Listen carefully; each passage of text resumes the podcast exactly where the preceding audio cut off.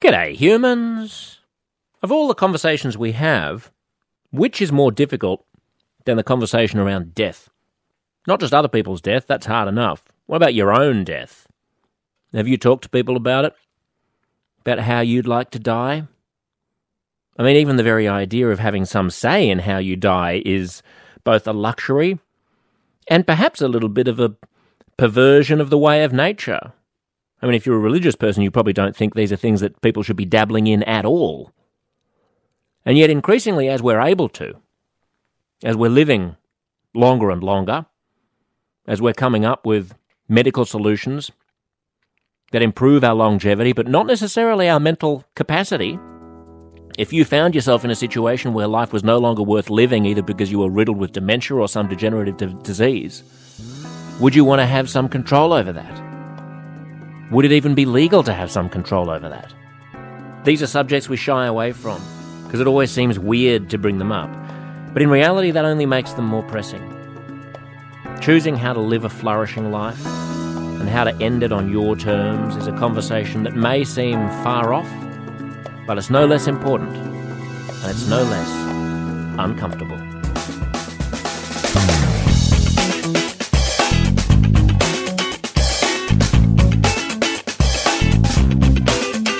On the program today, an amazing conversation with an amazing man, one of Australia's most famous and most respected creative minds. He's had an incredible career in television and radio. He's been a top-rating FM breakfast radio presenter. He's a producer, a writer, former TV host. He created well-known television shows like Gruen and Hungry Beast. He hosted his own long-running interview show on the ABC called Enough Rope.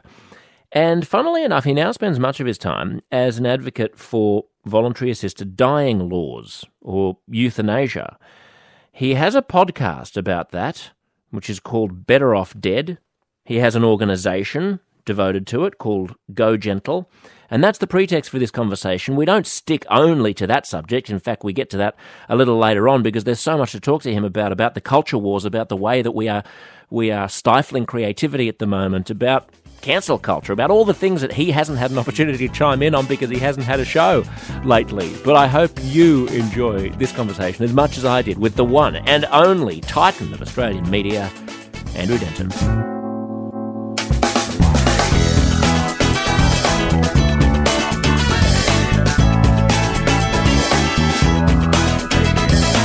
Want to do when you were a kid? What were your aspirations? I think I wanted to be halfback for South Sydney Rugby League football team.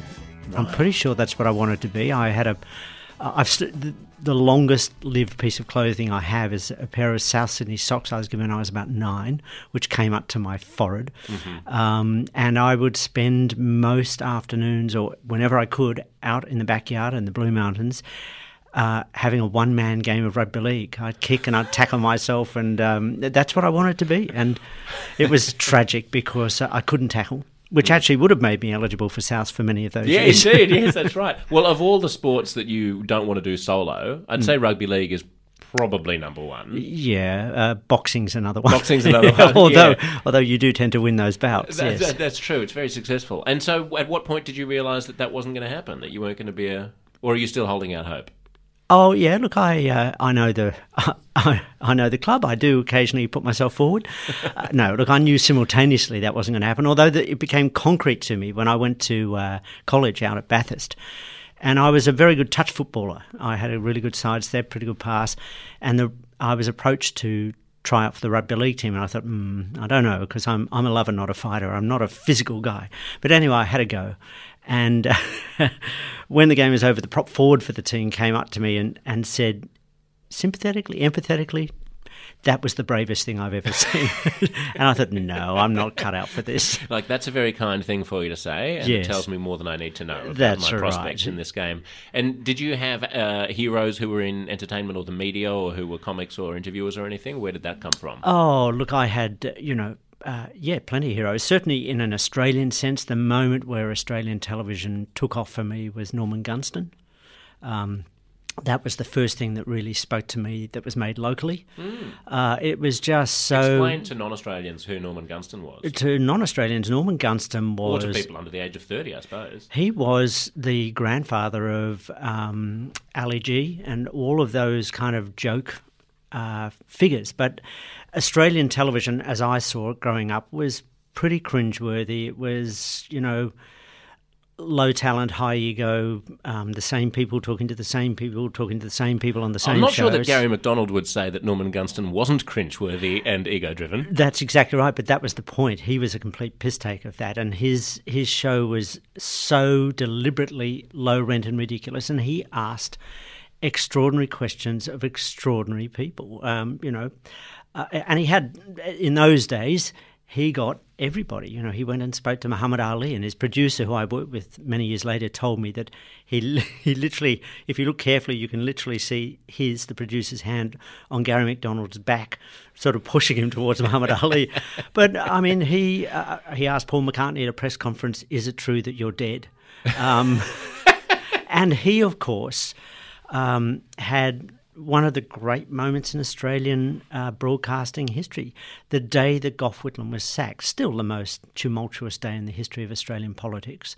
Our Prime Minister was sacked by the representative of the Queen, never happened before or since.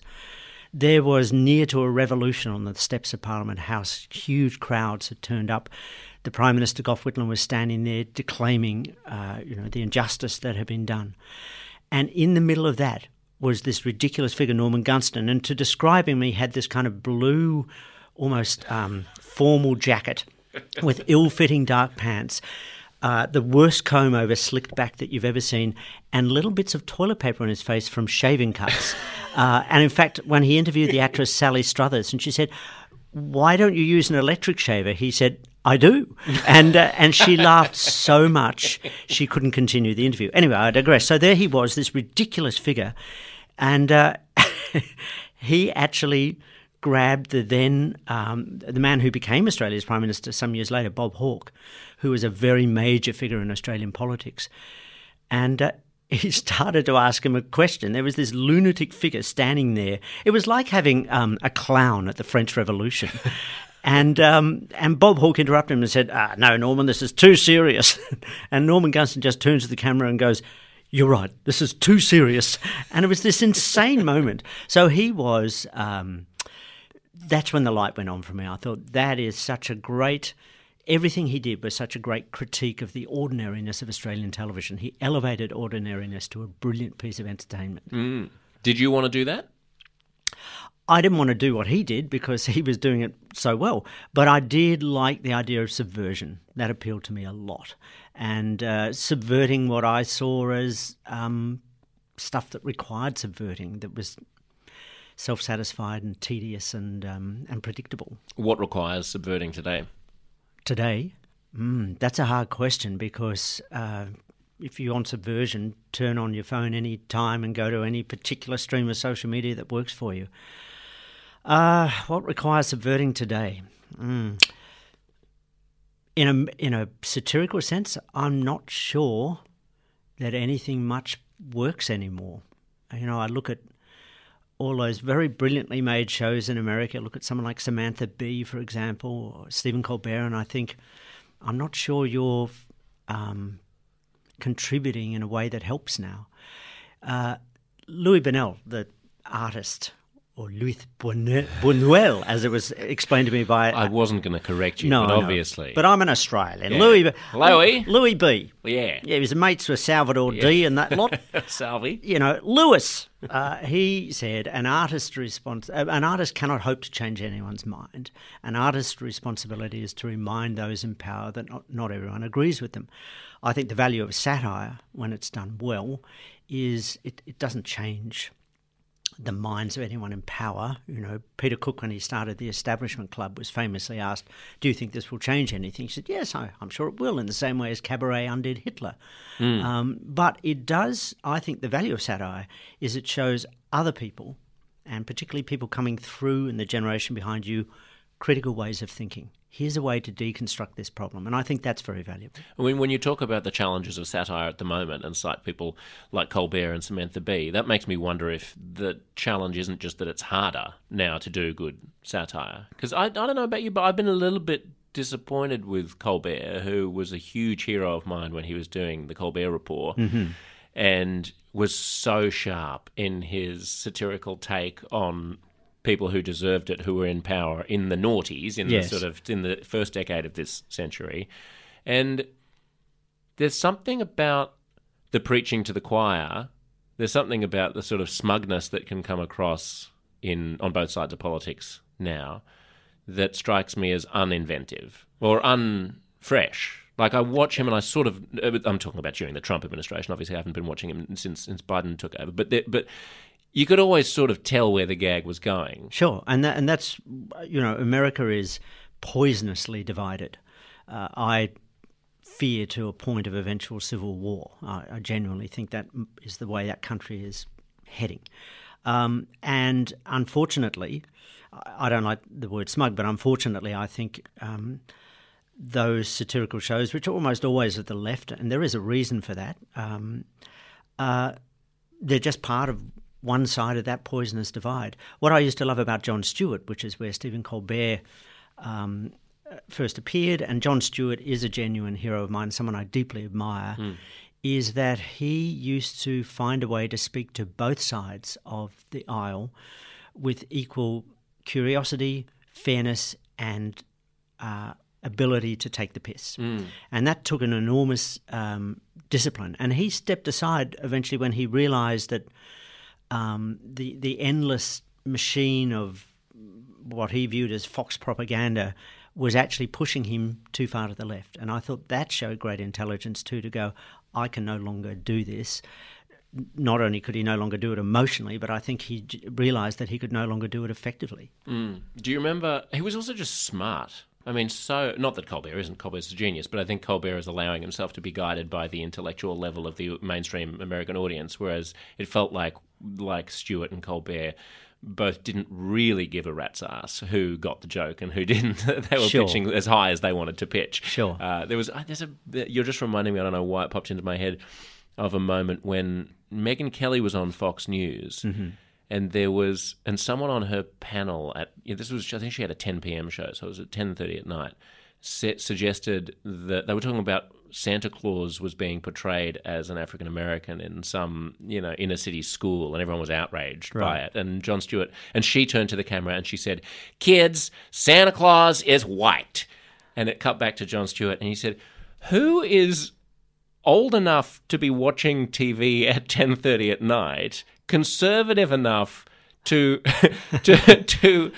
be watching Fox News, young enough to still believe in Santa Claus, and racist enough to care that he's white." That's a beautiful analysis. I'm probably mangling it, but I was just like, hats off to you. I share one of my favourite Jon Stewart moments? I happened to be in New York when Obama won the second election, which is, I love US elections. I always have believed they should be put on ice and toured. They are so amazing.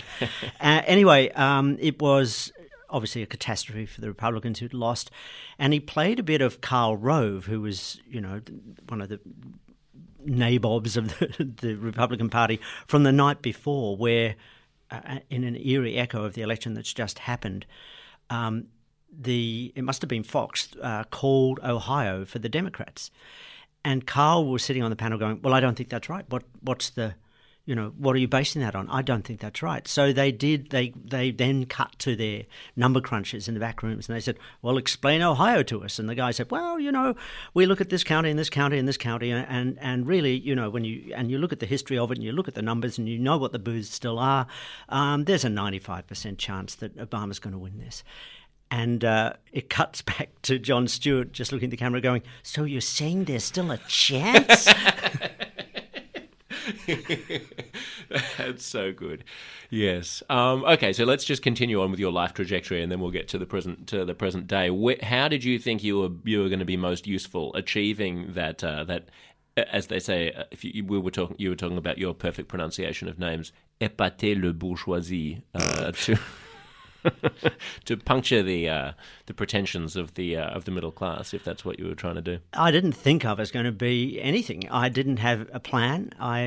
What I got was an opportunity, and I got an opportunity with the right people, in the right place, in the right frame of mind, and that was basically I lucked my way into theatre sports, and out of theatre sports they made a misbegotten TV series in which you'll see myself and Sean McAuliffe and Glenn Robbins making our concurrent debuts, and Sean was the standout of that whole thing for mine.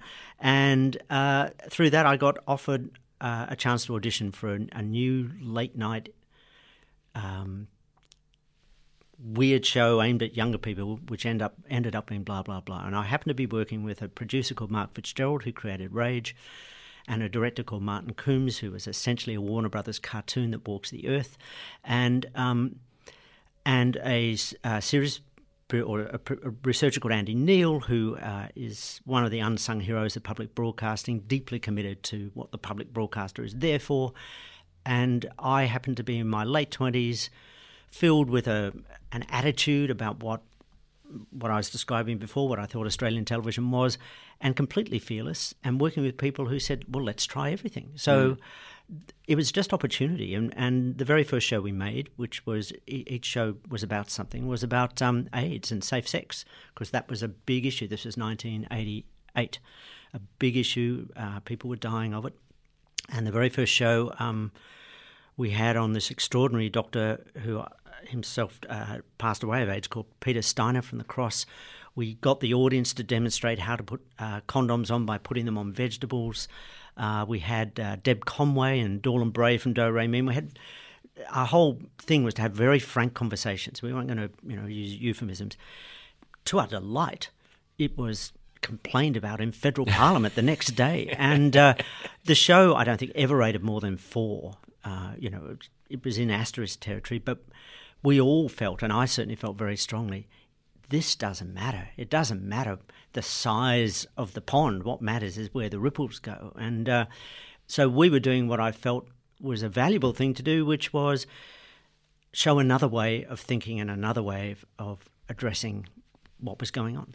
And there's a point when you're starting out your career in media and don't particularly know exactly what you're doing in terms of what box to check, that you sort of have to fill in the form on the airline immigration card on the plane that says, what do you do for a living? And you scratch your head a little bit and go, well, what do I write there? Oh, I know exactly. You know what I write? What did you write? I write personality. Every now and then I'll get a look from someone like, What? What? That's good. Personality's good. I love it because I love the thought that it's audacious. That somebody is professionally a personality, yes. Like everybody else is amateurs at it. You're a citizen. Mm-hmm. I know you have a personality, but you don't really know how to do it. I'm a professional. I remember when I was entering the States once, and I had an O1 visa, which is an extraordinary talent visa, which is, it sounds really professional. But I bet you drop this into every interview. I wish that they would tattoo it across your forehead when you get it, so that you everyone knows who they're talking to.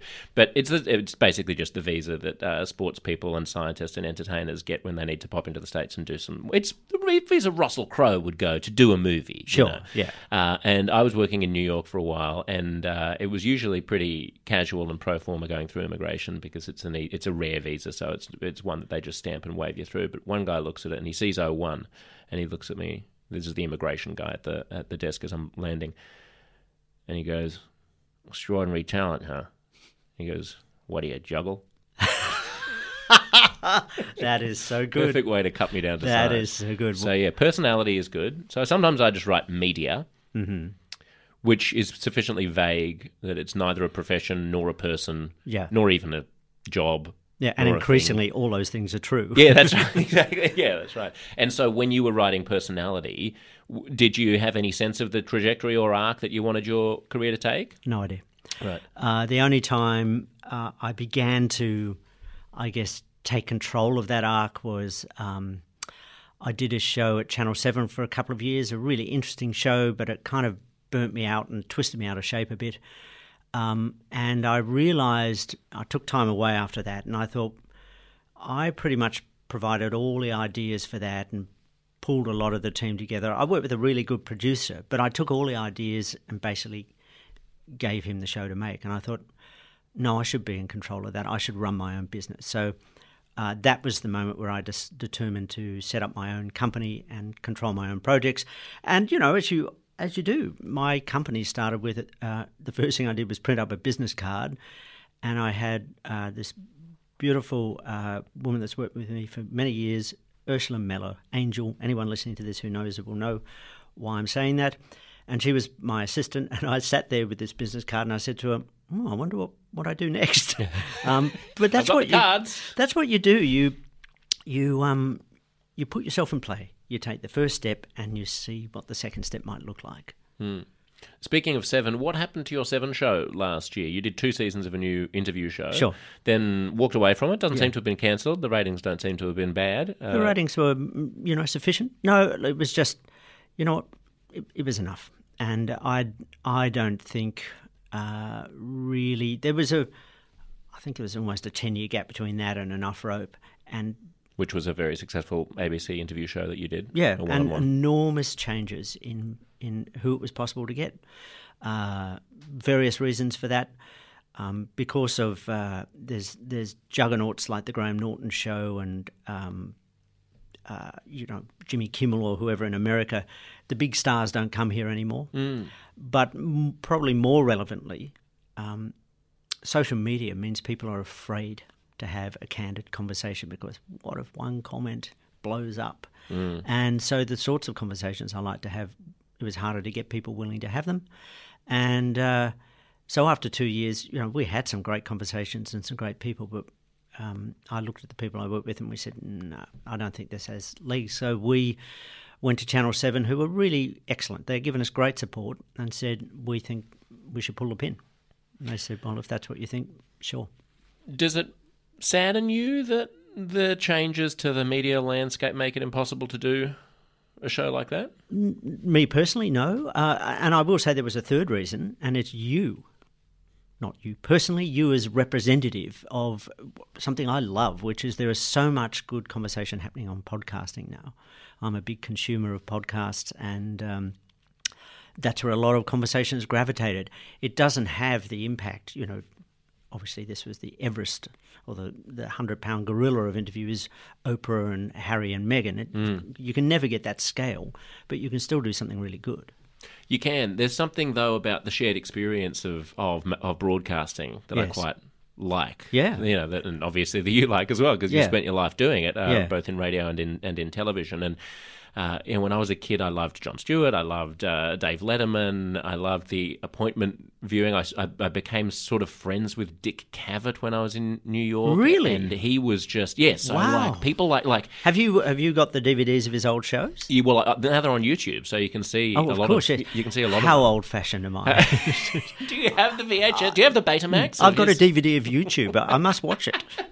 Yeah. So there's amazing, and the era when a broadcast network could be brave enough to get to give Dick Cavett 90 minutes with you mentioned Muhammad Ali. I'm sure he did a Muhammad Ali for probably 60 minutes or so, and just to have them sitting there smoking cigarettes and drinking whiskey in prime time is something that, whilst obviously I am a product of the new media generation, and I'm grateful to be able to do a podcast, and I love the fact that there are so many voices and that it's not just Walter Cronkite saying that's the way things are or that's the way it is and then that's all there is.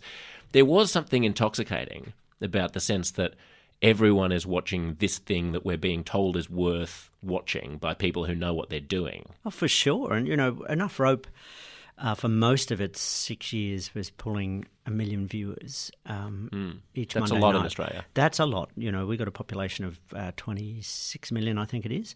So that is a lot. And it was exciting. It was exciting to know that a really good conversation, they were all good, was going to reach that many people. And I hear it back. In fact, I heard it back just the other day through a friend. And this is very gratifying. Somebody had volunteered to them that they used to watch Enough Rope with their family, and the way those conversations were conducted has helped guide them in how they go about their conversation. So I think that's a really good thing, which goes back to what I was saying before. to do with satire, to do with the national broadcaster generally. I think it's about modelling ways of thinking and ways of deconstructing and constructing a conversation. I think that's the true value. It's not about a particular ratings point, or certainly not about one political viewpoint or another. I mean, one of the things that I try to do throughout all of my career and my interviewing, I suppose, is to have a maximally generous interpretation of what people who I disagree with are trying to articulate. Mm-hmm. That's something that I can smell through running through your work, to not score cheap points. Mm. If you're going to score a point, make it a good one. You know? Yeah. And, you know, and my background was in being sharp and funny and, you know, barbed and all of that, and I could certainly do that. And it was a real discipline to pull back from that. You know, I was talking to, I was being interviewed by Michael Robotham at the Sydney Writers' Festival, and I was intrigued. I didn't pick him up on it, actually, but he referred to the interview with Pauline Hanson as amongst a series of controversial interviews. I don't think that's a controversial interview. I think that's exactly the kind of interview the ABC should be doing, not to cast heat, but to cast light.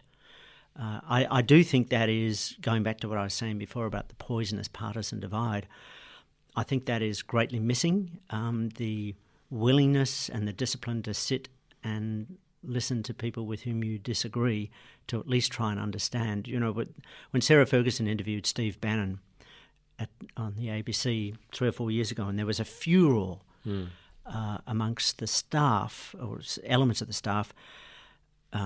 Had I been running News and Current Affairs, I would have got everybody in a room and said, anyone that's got a problem with this is working at the wrong place. Our job is not to determine who is right and who is wrong for the public to hear.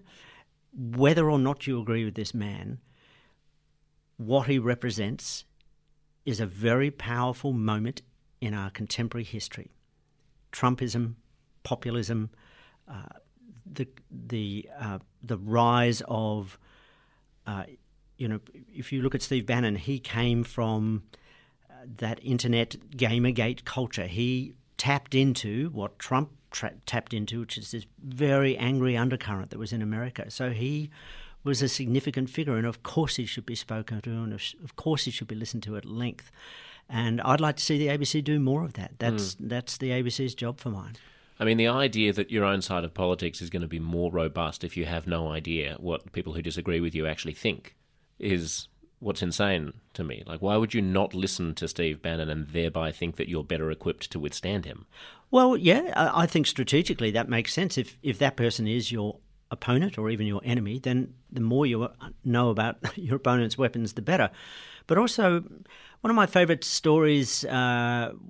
when I started Hungry Beast, I related that, in fact, it became the instruction to that young team of digital natives that we recruited to make a show from the ground up. And it came from Jack Nicholson, who was a famous liberal Hollywood star and who I once had the joy of interviewing, by the way. And he was being interviewed, and he was asked, "Oh, what are you reading right now?" And he said, "Ann Coulter." Now, for those who've forgotten her, she was one of the early right-wing flaming antagonists. That is the most offensive thing that you could ever say about Ann Coulter. If she ever heard you say that, that would be a dagger to the heart. No, forgetting Ann Coulter. Oh, I see. Right. Well, anyway, so the journalist, who was obviously of the liberal left, was kind of shocked. Why would you be reading Ann Coulter? And Jack Nicholson said beautifully, he said, "I already know what all my friends think. Tell me something I don't know." Mm. And that became the instruction to the Hungry Beast team. Tell me something I don't know. Yeah, that's good. What was the interview with Jack Nicholson like? Great. It was really, really good. He, couple of moments. I said, do you remember the first time? Okay, I'll go back one. How I prepare for an interview is, for someone like that, I think you've been interviewed by a zillion people. I'm going to ask you about your craft, because my theory is to make someone interesting, you make them interested. So I thought, this is going to interest you. So I spoke a lot about his craft. And I asked him, do you remember the first time you saw yourself up on the screen? He said, absolutely. I was actually, it was in a cinema. It was a B-grade movie. It was in a cinema across the road from the pool hall where I was also hustling for money. And I've, a whole lot of my friends there and other people. And I'm with my mother. And everybody's talking through the movie. And to my horror, my mother stands up and says, "Will you be quiet? My son's in this film." But, you know, one of the I've got it somewhere, probably on a VHS or a cassette tape. I'll check YouTube. Thank you. I was working at Triple M at the time, and I knew this is not the stuff we did, but the interview went well, and we had a really great conversation. And I said at the end, and I'd written them, I said, would you do a couple of little promos for me? And he said, sure. So I've got Jack Nicholson going, here's Andy.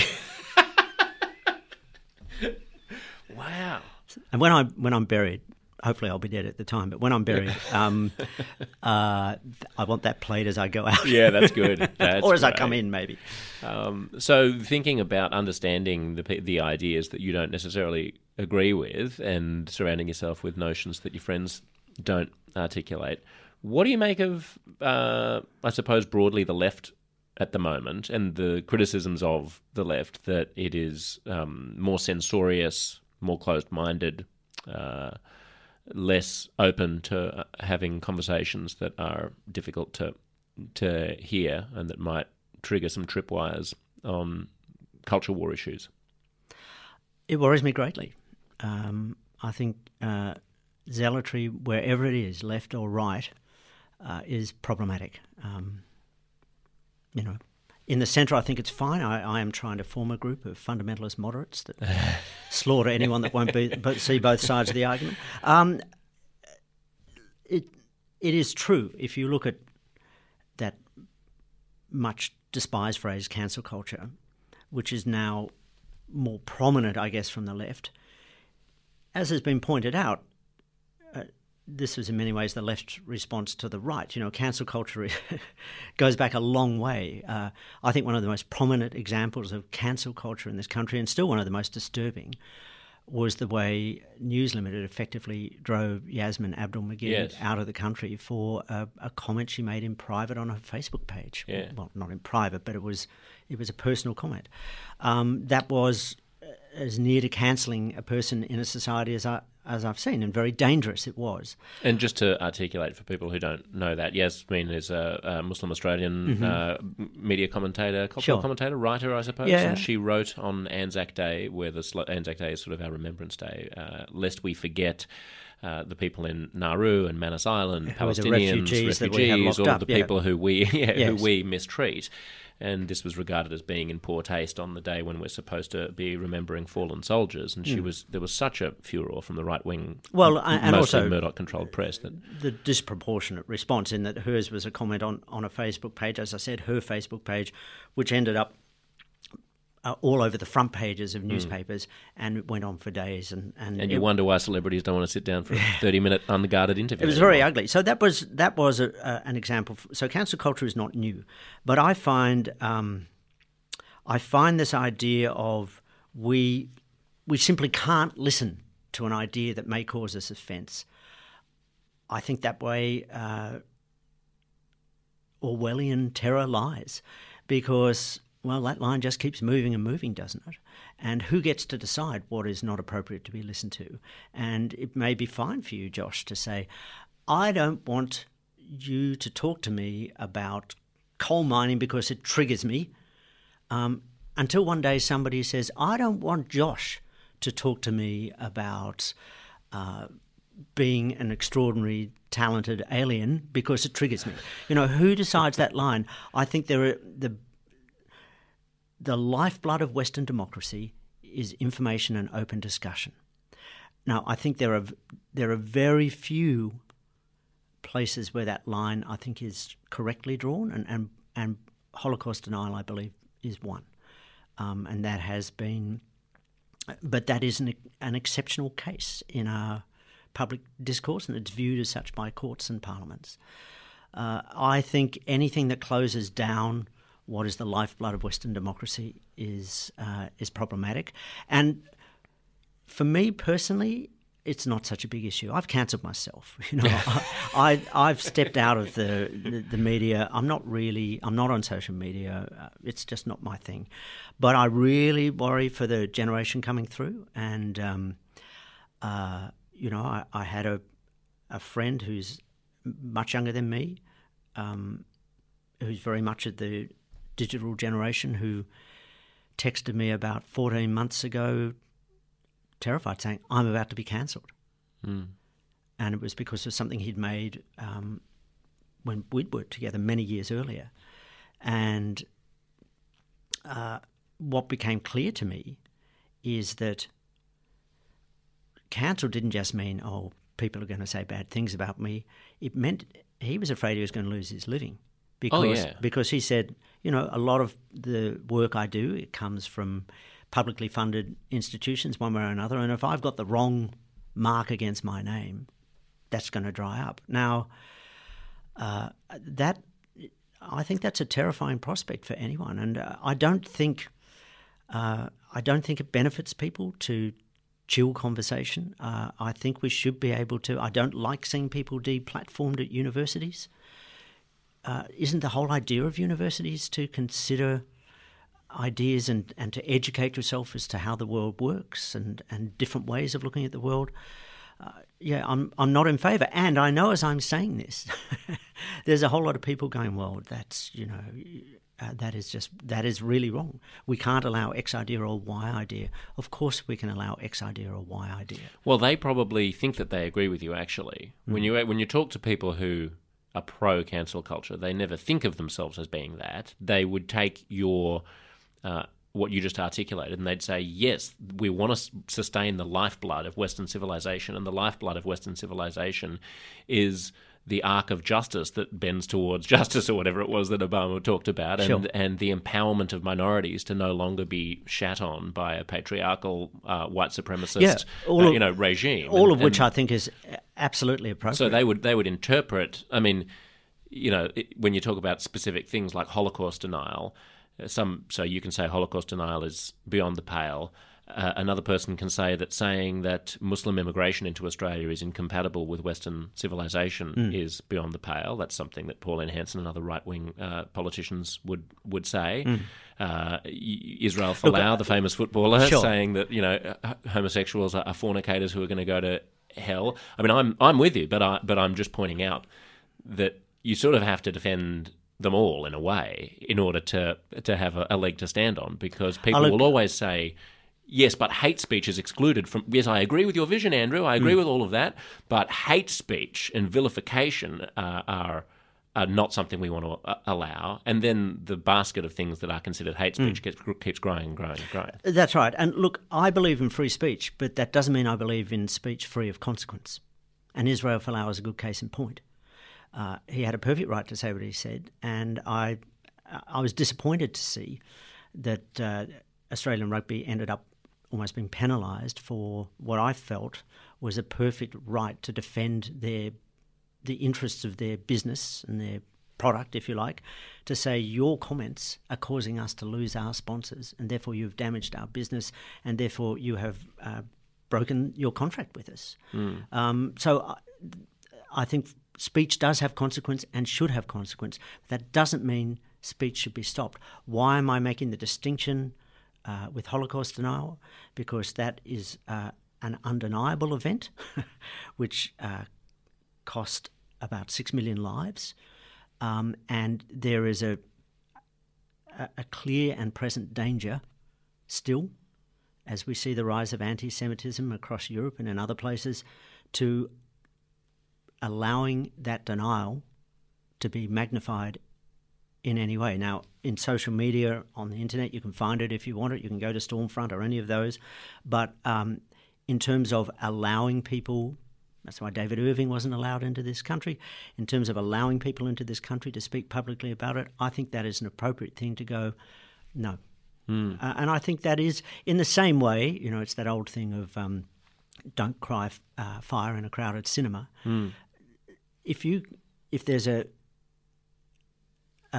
as I think there is in the case of Holocaust denial, a clear line between, and a really clear line, and the most murderous line in the history of the world, between those expressed thoughts and the actions that are then going to follow. Now, again, you could say, of course, anti-Muslim rhetoric, for example, from people like Pauline Hanson provokes hate, but I think it's a question of scale, I'm sorry to say, and I think the scale of the Holocaust was so vast and still echoes and will echo through history, I think, for all time, that it is appropriate to address that. When we say that speech has consequences, that also irritates me a bit, because it's often what gets used by pro-cancel culture people to say, look, you're allowed to say whatever you want, but you're not allowed to say what you want with free from consequences, as they string people up by the balls for using the wrong transgender pronoun or something, if they have balls in that particular case. And I think what it comes down to is who is doing the cancelling and on what basis, for me, a lot as well. And it's the haste of the public shaming that's happening at the moment. So, does the government want to make a thoughtful decision to ban a Holocaust-denying historian from entering the country after due process has been given to him? Yeah, I think that's probably okay, because at least there's some process. Yes. I was less comfortable with Israel Folau, the footballer, being sacked, because I felt like, even though I disagree with him, obviously, I am one of the homosexual fornicators who he's talking about when he talks about how I'm going to hell.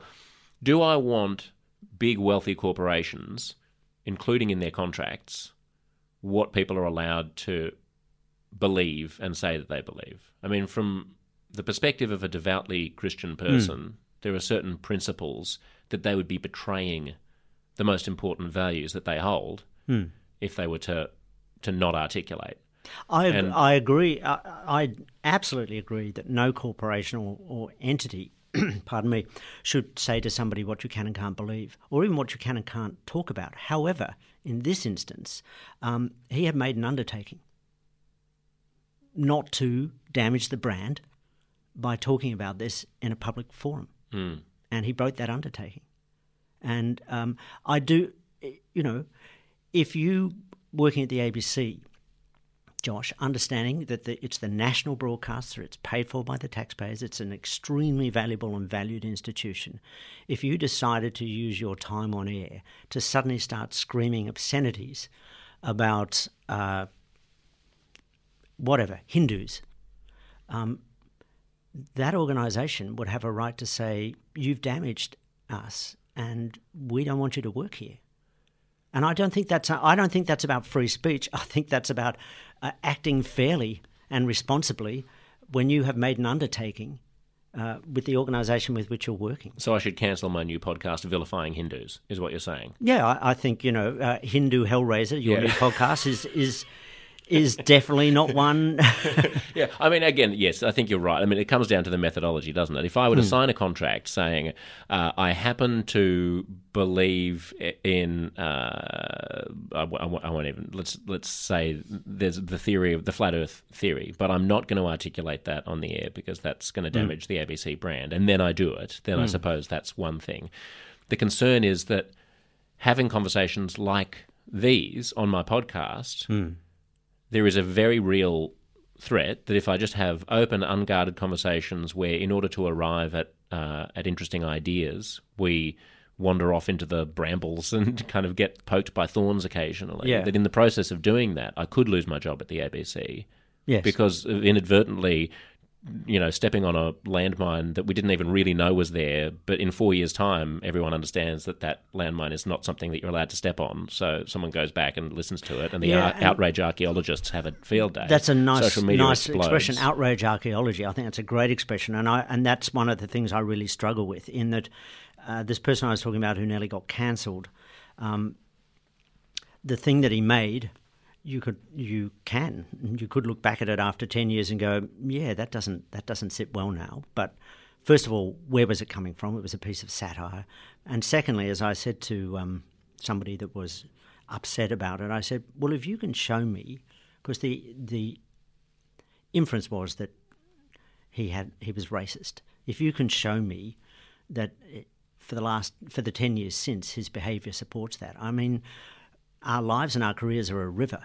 And if you just take a photograph of one section of the river and say, that's it, that's not the river, that is a frozen moment. And I think it is, it's the problem with, as you said, the instant condemnation that happens. People fixate on a single moment rather than the bigger picture. And, what it reminds me of, I don't know if you've ever read that beautiful book, Wild Swans, about the Cultural Revolution in China, And what I see happening on Twitter reminds me totally of that, which is in the Cultural Revolution in villages, and it was usually the younger generation against the older generation. So Mao's Cultural Revolution in China was to drive out the bourgeoisie. And so it will be decided somewhere in that village that Mr. and Mrs. X, who might be run the local market, they were bourgeoisie. So they would be accused of something, brought into the public square, surrounded, forced to apologise for their actions, shamed, forced to apologise for their actions, often had their head shaved and then cast out. And it was a very physical, and millions, this happened to millions of people in the Cultural Revolution. And I see its equivalent happening today. And I don't believe that's a healthy society. Mm. Let's talk about voluntary assisted dying, the subject of your podcast, speaking mm-hmm. of podcasts. What happened to your dad? My dad was had been probably for the last 7 or 8 years of his life, or longer probably, the last decade, very unwell. He'd had a heart attack, he'd had heart surgery, had lots of stuff going on. And eventually his body really packed in, and he went into our local hospital, which is fine. They did all the right things, but it was congestive heart failure. And as another doctor described it to me many years later, it's a bit like being waterboarded. It's a pretty nasty way to go. And he was given a pump full of all the drugs. But my sisters and I, we didn't talk about it for many years, but we've talked about it since. And all I can see as I speak now is him lying there and just moaning and spasms of pain and twitching. And it was very shocking to see. And you walk out of that, you don't think, well, that was wrong. You think, well, that's how it goes. And that's the hospital and they know what they're doing. And I'm sure they did the best they could. You're so, because dying, and particularly when it's your parent, and in my case it was the first death I've been up close to, because it's such a profoundly shocking thing, and you find it very hard to process, and you're utterly disempowered in that situation. So, watching Dad die will always be with me and my sisters, and it was not good, and it could have been better. I now know. How? Well, funnily enough, I was being interviewed by 60 Minutes some years ago, Liz Hayes, and she asked about my dad, and she said, what did he think about euthanasia? I said, I don't recall us talking about it at length, but I would imagine her supportive. She said, he was. I interviewed him on the Today Show back in 1986, and here's a tape of it. Oh, wow. Was it a Betamax or a DVD, a YouTube clip? No, it was pigeons performing it. And a tiny pigeon band. That's right. No, it was a cave painting with a tick, tick, tick underneath it.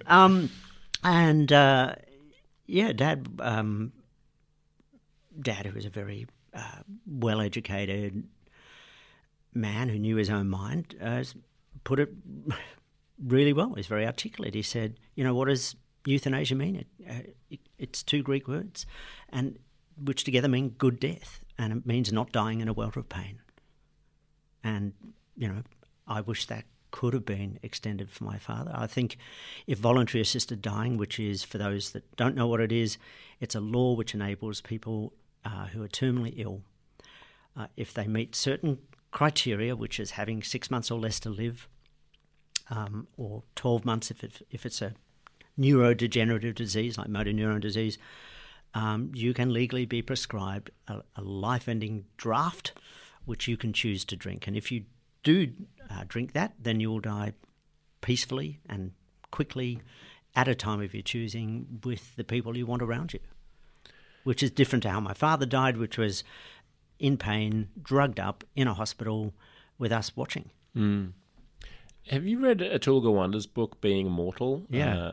He's a physician and writer, and in the States, and it's a beautiful meditation on how screwy our Western relationship to death is. It's not specifically about euthanasia, but about the entire medicalization of the process around dying, and the detachment that we have from the sort of gritty, organic, familial reality of the way that death has traditionally been experienced. Do you incorporate that into your thinking about euthanasia, this broader question of what we're doing when we're dying? Yes, in as much as, I mean, not in that spiritual sense, although it does remind me what somebody said to me a couple of years back, which is in Victorian times, they talked about death all the time and never about sex, and now it's the other way around. In as much as, and I know this to be true from so many people who I have got to know who've gone through this process, that, look, it's one of the things, the Catholic Church, which attempts to own dying, who are the significant opponents of assisted dying, they paint this picture that the right way to die is a natural death surrounded by Christian love and what they refer to as supernatural warmth, which is a hell of an expression, and or maybe hell isn't the right word. And that is, I remember Geraldine Doug, who's fairly religious, and she I went on campus and she talked to me about, you know, do you think there are certain rites around dying? I said, absolutely there are, and some of them, you know, whatever gets you through the night, as John Lennon used to say. I think that Christian view of dying, that it's a time of spiritual growth, is very important to those people. What I've seen with voluntary assisted dying is that there's no less of that, that those last moments, those farewells, the ability to be truly in that moment with the person you love is very, very powerful. And people go to it their own way. One man in Victoria who chose voluntary assisted dying did something which perhaps you or I would find counterintuitive. He didn't want his family there when he died. And he said, I don't want their love holding me back. It's such a hard thing to do. It's so hard to do. And in this podcast, there's one episode where I interview three people who each have the medication. And one of them, his name is Peter Jones. And he was a musician, a professional musician, very dry sense of humour. And when I was talking to him, I was keenly aware he'd set the date, and it was about 500 hours hence from when we were going to talk. It was only a couple of weeks. And I'm glad you did the maths there, because I was thinking 500 divided by 24. I wasn't going to listen to the next 30 seconds of things you were going to say. And in the course of our conversation, I only realised afterwards that there was something that he really needed to talk about. And he asked me a question. And this is burnt into my soul. He said he had one daughter who was the love of his life. And he said, I read about assisted dying and how it's described as this kind of kumbaya moment, and it's all very lovely. And he said, but I'm not so sure. I think it's something darker than that. And he basically said, how am I going to say goodbye to my daughter? Because I love her more than anything, and she's going to lose me, I'm going to lose her. And we had to do it by Zoom, and I just wanted to reach through the screen and hug him, because I got the pain. And, you know, it was many years after Dad died that this thought suddenly came into my head. I thought, gee, that was hard for us. Well, what was it like for him to know, as we all must, to know that you are going to say goodbye to everything you know and everything you love? And I remember walking out of the hospital when Dad died. It was a perfect Blue Mountains autumn day, the kind of day he and I live for. I remember distinctly thinking, like the words, I spoke them to myself. I looked at this blue sky and I thought, you don't get this anymore. You don't get the sky. You don't get the sun. You don't get the grass. You don't get to play anymore. And so to go back to this, to Peter Jones, I think everybody reaches the moment, particularly when you know when the moment's going to be, in their own way. And for some it's deeply spiritual, and for others it's, I don't want the family there because I don't want their love holding me back. It's hard. So part of the pushback to voluntary. And so just to clarify for people, the first season of your podcast, Better Off Dead, was about 5 years ago, and you were looking at some of the jurisdictions where these laws have been introduced, like the Netherlands and Belgium and so on. And then the new season, which is just being released now, is about Victoria's experience, which is a state in Australia that has legalised voluntary assisted dying. And, I mean, part of the criticism of this is the slippery slope sort of argument about what about these edge cases? You just said when the person knows that it's their time. My dad's starting to get dementia. His sister is a doctor. You know, I'd be lying if I didn't sometimes think about his mother, who ended up in almost a vegetative state, just racked by Parkinson's and Alzheimer's and schizophrenia. And I suppose our conversations at the time were long before he knew that he was going to end up with dementia. He was saying, that's not something that I want to end up living like. That's not a life that I think is worth living anymore. Now, he's not going to be in a position to make that decision at some point. By the time he gets to that state, he would no longer be eligible under any realistic regime. And so the critics of these laws say, well, if not, why not? And if so, then you're opening the gate to people who aren't really informed about what they're doing to take their own lives. And then you're normalising suicide. Yeah. Well, God, there's many things there. First of all, I just want to address this expression, slippery slope. It is used in the same way as the expression "fake news" is used. It's like a flamethrower. It's essentially code for, we don't want this to happen anywhere ever. You know, somebody who I've met in my travels and this, who I really liked, is the Jesuit priest Frank Brennan, who's a very eminent thinker in this country, and we were on a panel together, and he sent me some of his writing afterwards about slippery slope and this idea that, you know, once you start the law here, then it will inevitably expand. By the way, the last 20 years has shown very little of that, but I'll come to that.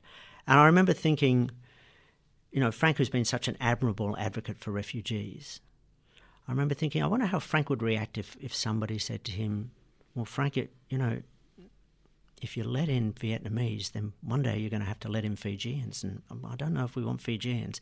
He would have gone, but the principle of this is we help people. The principle of assisted dying is you're trying to help people who medical science can't help. So to go back to the question of Alzheimer's, which is the number one, and dementia, the number one thing that's raised with me, and as you rightly pointed out, no law in Australia and few laws around the world will encompass Alzheimer's. And there is a really core reason for that, which is at the very centre of these laws is you have to prove that this is your wish and that you are mentally competent, not just when you first ask for it, but all the way through the assessment process, which is quite testing, as it should be. There is another reason, which is if somebody... And, you know, there's a lot of debate about this overseas. Well, if somebody with dementia puts it in an advanced care directive that when I reach X point, then I can be euthanized.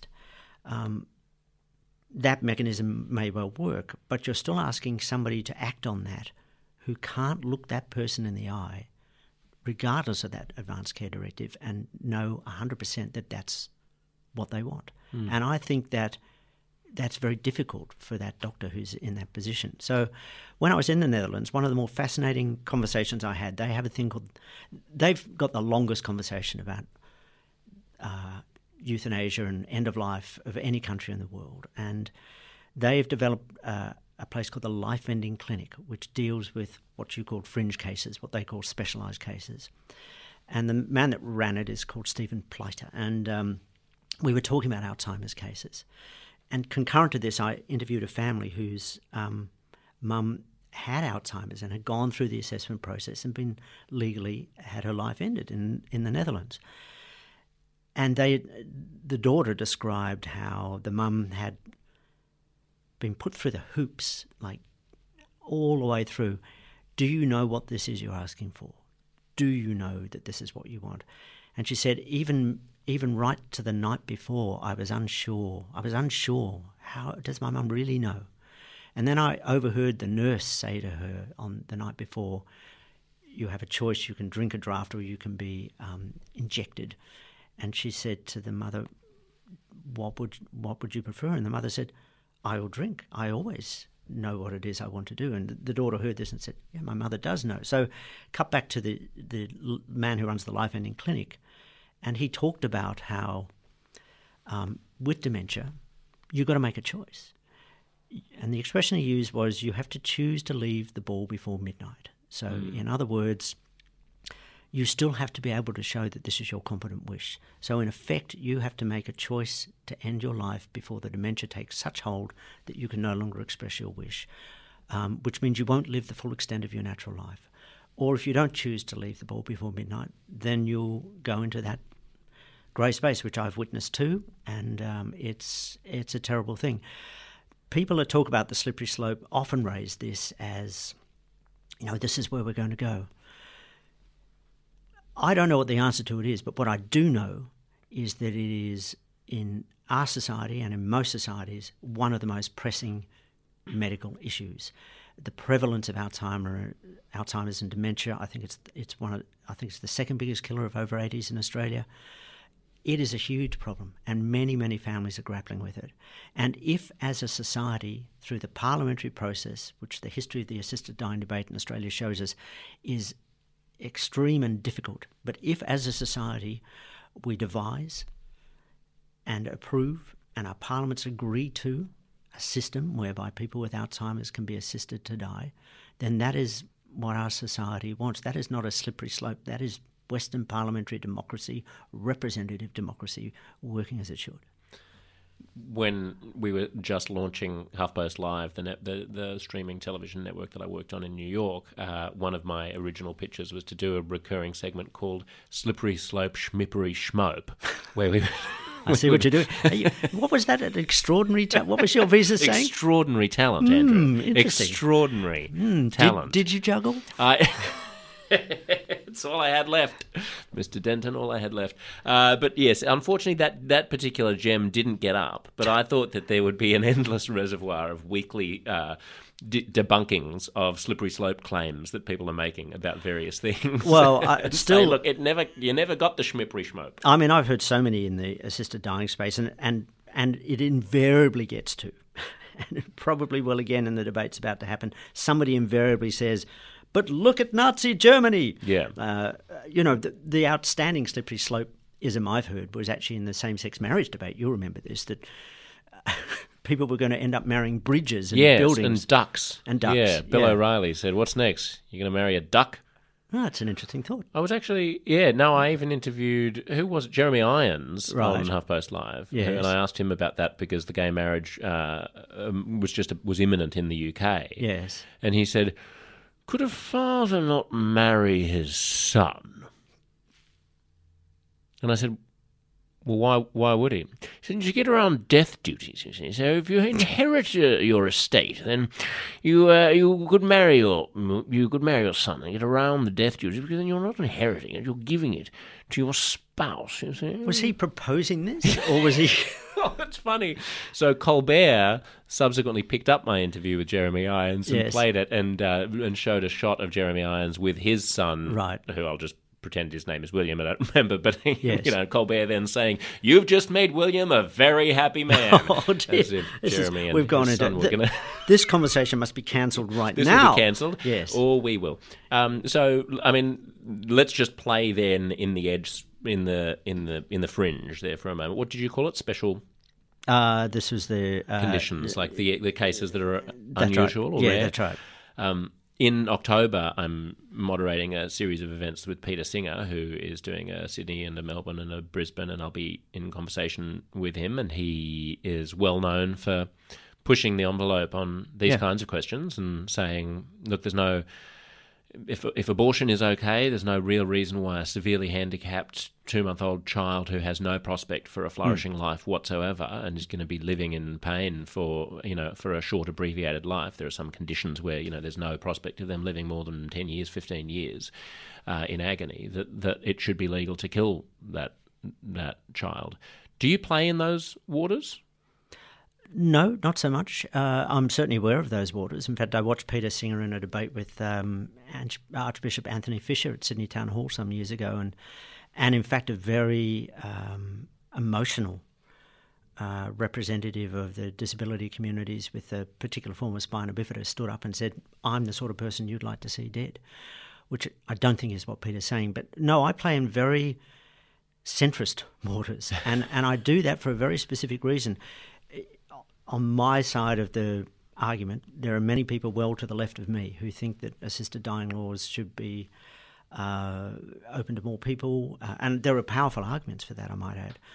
But when I did that first podcast series, I spent almost a year travelling around talking to, I got the opportunity to speak to everyone, including fierce opponents. And what I realised as I did my research is that the reason these laws hadn't passed in Australia is that the political argument was not being well run, and that often people were trying to argue for something which wasn't ever going to get through an Australian parliament. Right. Often opponents to these laws will point to, well, look what's happening in Canada and look what's happening in Belgium. It's like, no, that's not how it works. You know, Australia and America both have guns, but we have completely different approaches to how we do it. Each country makes its laws according to its culture and its traditions and its history.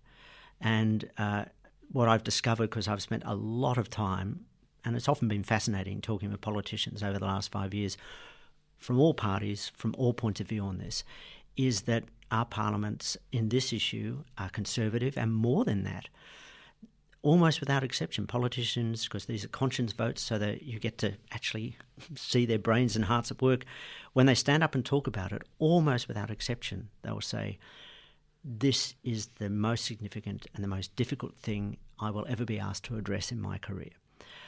So I think my focus and the group I've set up, which is Go Gentle Australia, to advocate for this law reform, is to make sure there is law reform.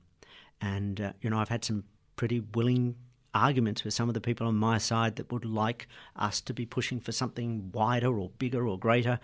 And I say, look, I'm arguing for 80% of something rather than 100% of nothing. And I have seen this borne out in Victoria, which the law is conservative, and the conservative nature of the law has created some problems. But here's what I've seen. What was invisible 5 years earlier, except for a couple of very principled people, I've seen doctors, senior doctors, I've seen senior people in palliative care stepping forward and talking about things that were verboten to talk about 3 or 4 years ago, talking about, if we're saying that what we provide is patient-centred care, and then we're turning around and saying to patients, sure, you can, if you're dying, you can refuse all treatment and you can, spend 2 weeks letting your disease take its course and we'll look after you. If we're saying that's okay, but you can't make that same choice and die quickly and painfully, that's not providing patient-centred care. That's us saying what we think you're allowed to do. And so whatever the limitations or the problems thrown up by Victoria's law, it has changed the conversation in Australia about what is medicine, what is patient-centred care, and what is the problem that needs to be addressed. Let's wrap up. When you think about the future and younger people who are coming up these days and trying to make it, not just in the creative arts but in any industry, Are you bullish about Australia? I think Australia is still a pretty blessed place to be in many ways, but I think there are significant generational issues in terms of distribution of wealth, distribution of opportunity. When I was growing up, it was conceivable that you would work and be able to get a mortgage and buy a place and establish yourself. I'm trying to buy a house, so thanks for reminding me of that. My first house. Yeah, if you really were an extraordinary talent, you probably would have one by now. But anyway, I'm not. Schmippery Schmope was a great idea. I can't believe it never went anywhere. Yeah, he's juggling as he says this. You can't see it, but he is. So in many ways, Australia is blessed. But I think anyone that there is an existential question hovering over us all, and particularly the generations coming through, which is the health of the planet. And that overrides everything. I am in that camp that absolutely believes that the intensity of the bushfires that we saw 18 months ago was not one of those things. It was not something that's been happening in Australia for 100 years. It was not exploding cow manure. Did someone say that, did they? I think Barnaby Joyce is one of the people prosecuting that, maybe Michael McCormack as well. Could be. He's a climate scientist, right, Barnaby Joyce? I'm not a climate scientist, neither is Barnaby Joyce. However, if you look at what the modelling was showing us many years earlier, the intensity of the climate events that we are seeing in Australia and around the world is exactly what they modelled. And that makes me anxious for future generations. I have a son who's 27, and one of my passions in life is Antarctica. I've been there multiple times. And if you look at what is happening to the ice shelf there, the Larsen B ice shelf, if you look at the size of the ice breaking off, it's an iceberg the size of Jamaica broke off not so long ago. These things are not normal. These things are not just part of the historical cycle in recorded history. Although that is one of those analogies that makes no sense, because I have no idea how big Jamaica is. But sure, I take your point. It's probably large. It's bigger than you, and it's smaller than the planet there. So just work it out from there. Jamaica is huge. Right. I mean, it's like when I hear people say, you know, a nice chunk the size of Delaware has just... I'm like, what's Delaware? I don't know. Is Delaware big? It's okay. Yeah, but yes, it... Okay, imagine all of the Sydney metropolitan area as a giant piece of ice, and we're talking 100 feet high, multiplied in size by 8 or 9 times at least. Right. That's an enormous amount of ice. That's big. Yeah, and that's ice that shouldn't be floating north. Right. That's kind of the point. The Antarctic ice cap, it's not just about ice breaking off and raising water levels. It actually regulates a lot of our climate, the planet's climate, ocean currents, what happens in terms of, and I'm not a climate scientist, so forgive me, I'm not going to give a very technical description here, but what happens in terms of our weather? It's a very, I was speaking to a research scientist who'd done ice core drilling in Antarctica, and he said from that we were able to get a very accurate picture of exactly what the rainfall had been in Western Australia for centuries. And what we could see from that is that the rainfall patterns have completely changed, and that the rain that used to fall on the southwest of Western Australia now falls in the Southern Ocean. So I get very frustrated when I hear people sitting in studios a bit like this, talking about climate change and saying it's a beat up, it's alarmism. And I think, wow, having had the good fortune to talk with ice core scientists and ornithologists and biologists and people who spend their entire life just studying krill and those ecosystems, this is what they do for a living. And many of them live in these places. When you hear them say that everything we're seeing shows that this is falling apart, we should be paying attention to that. So that's my long-winded way of saying... we're still a great country, but we're perhaps not living in a great time on a great planet. You've just made me want to avail myself of voluntary assisted dying right now. But you're not eligible. It's not that voluntary. Thank you, Andrew. It's wonderful to talk to you. Lovely to meet at last properly. The podcast is Better Off Dead, available where all good podcasts and probably some bad podcasts. Especially with the bad podcasts. Very good. Can I just say very quickly, yes, when I did the first series, mostly got lovely responses, but somebody on Apple, where they review them, wrote, this is terrible, blah, blah, blah. And he said, the guy can't even say podcast. He says podcast. And I thought, you know what? You're right, I do say podcast. So I say to Jen, my wife now, I am one of Australia's most prominent podcasters. Prominent podcasters. Prominent, and you're a personality as well. So on your customs form, you should write podcast, and you should spell it P-O-cast. P-O-G-C-A-S, podcast. A podcast, excellent. Thank you for being on my podcast. Thank you, Josh, and you can put the balls down now.